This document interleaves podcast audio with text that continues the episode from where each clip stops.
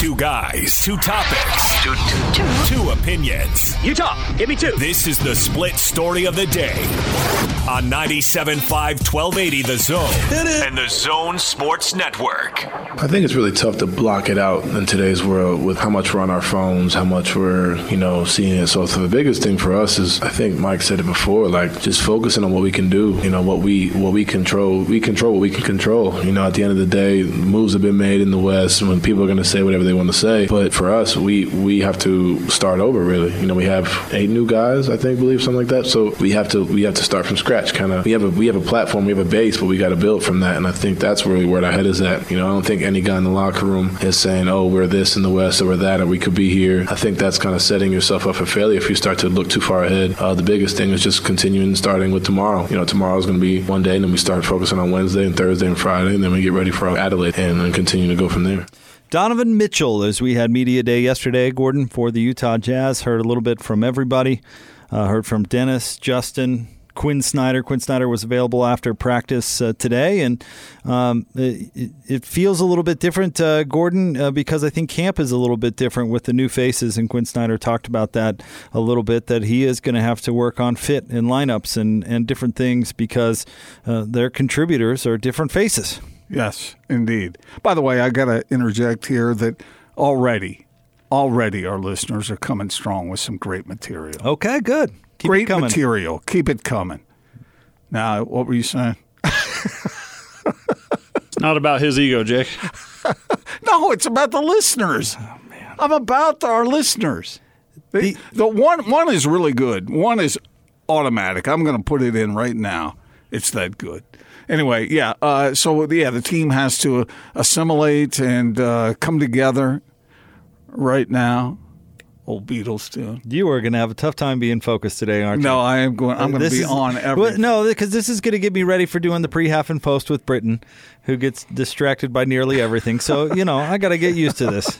What's that character that does get distracted every time? The squirrel, the whole squirrel, that thing. Wasn't that from Up or something? Over the hedge.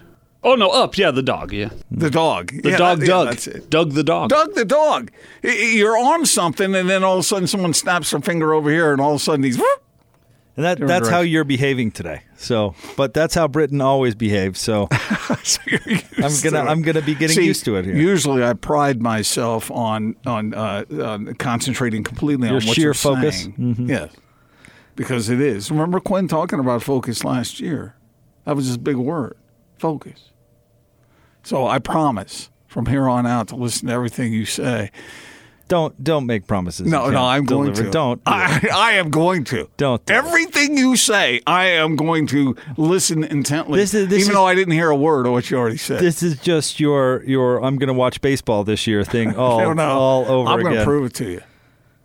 Say again? Mm-hmm.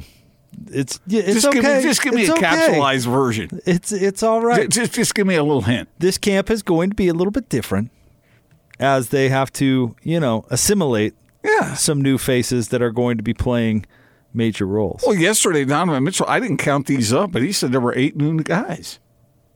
8. 8 is enough. Okay. Watch that show. This is going to be a hard day for me. No, it's not. I'm going to be all over whatever you say. And I agree with you. And not only do I agree with you, Jake, and you brought this up yesterday, this may be the key to the season, how quickly they can assimilate. Because if they start the season, they don't have this ridiculous thing that they've had in the past 2 seasons. But the competition they have early on is pretty tough. And so they got to be on it right from the beginning. I agree with you completely. So I know that is a little disturbing to you that I would agree with you, but I do. I do. Now you have this look on your face like that was just 100% mocking me. No, 100%. No, all of that was just complete mockery. No, I promise you I agree with you earnestly. I'm offended, sir. That I agree with you? By your look. That's the look giving me right this now. I've done this through my years on radio, where I get that goofy look on my face, and it belies what I really think. And what I really think is that there you it is are again. Right. All right, hold on here. I'm going to turn my I'm going to turn my smile into a frown. So I'm nope. Still not there. Nope. Huh? Quinn Snyder did say something yesterday to Hanson Scotty, and it's been running on the promo today for those guys that I do think is somewhat interesting and is kind of a comment on what's going around the rest of the Western Conference, Gordon, and why a good start might be so important. They asked him about being the hunted as opposed to the hunter a little bit. Uh-huh. And he said, well, we were picked third in the West last year, and I don't think we're picked third this year, which I thought for a second, well, yeah, you're right about that. And then you think, well, the Jazz. What are they picked? We think that they're about. I'm not sure. And I don't even know what official ranking would they be picked at least third? You think, maybe not.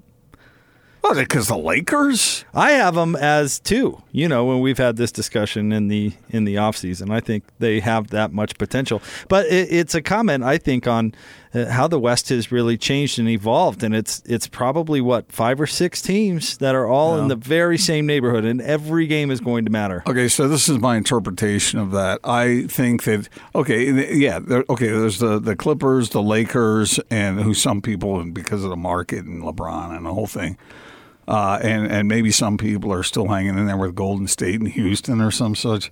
I'm not sure that the Jazz were picked third last year. Maybe they were in some camps, but their ceiling is higher this time. I think so. Yeah, would you agree with that? Yeah, I would agree with that. So there's a bunch of really talented teams, but I think overall the Jazz are better prepared to go beyond what some people might think, and I think most of the observers that we have talked to, Jake, are making allowance for that. So I would imagine that nobody would be surprised if the Jazz crashed the party. And they're going to have to score to do it. I think the defensive culture will prevail and will still be a good defensive team, but I'm still a little concerned about size on the wings, those sorts of things. Size in the backcourt. I mean, they have a short backcourt. How's that going to go defensively? Donovan Mitchell has that big, long wingspan, which helps a little bit. Yeah. But, Ricky Rubio being 6'4" actually was quite helpful in some defensive schemes. But he was beat all the time. He was, but he could also switch more because of his size. I suppose, but there were. I think his defensive deficiencies, and I heard Dennis say yesterday that Ricky was a net positive at the defensive end. I saw him get beat a lot. And I think Mike Conley can stay between his man and the basket better than Ricky Rubio. I don't necessarily disagree, but I'm saying they're small. He's 6'1".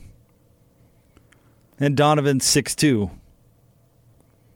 So that's a small backcourt. Is that what we figured out Donovan is now that the NBA is requiring teams to tell the truth? That's kind of what we saw, that was what he was measured at the combine, I believe, without his shoes on. So that's what you'd expect him to be.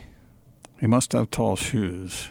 Well, basketball shoes probably give you a little bit. Give you an inch. I never thought he was as tall as 6'3". But this also means the rest of the NBA shrunk. Yeah, along with that. Right. But the point being, he's not a tall guy. He's not. But like you said, his wingspan, I don't think that's a lie. It helps. But Donovan's defense has to get better.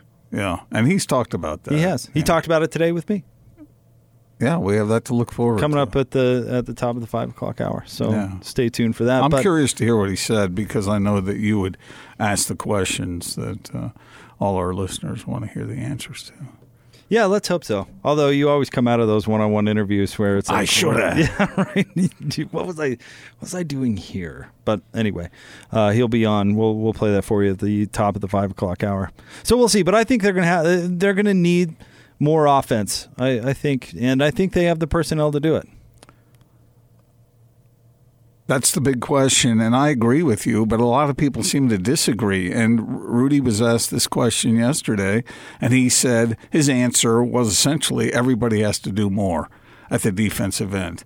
And he was including himself in that. Oh, he himself is going to have to do a lot more. Yeah, because he doesn't have Derek Favors there to cover for him in those moments. Not that they played that much together anyway. Well, just think about it this for a second, though. Let's say they play the lineup with Bojan at the 4, which I think we're expecting a fair amount of, right?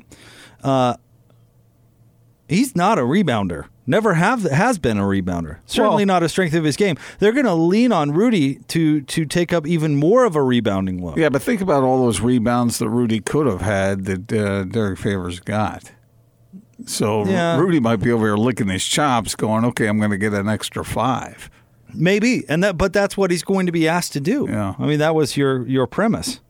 Yeah. You're going to have to do more. He's going to have to add. Obviously, defensive rebounding is part of defense. And as Pat Riley once said, no rebounds, no rings.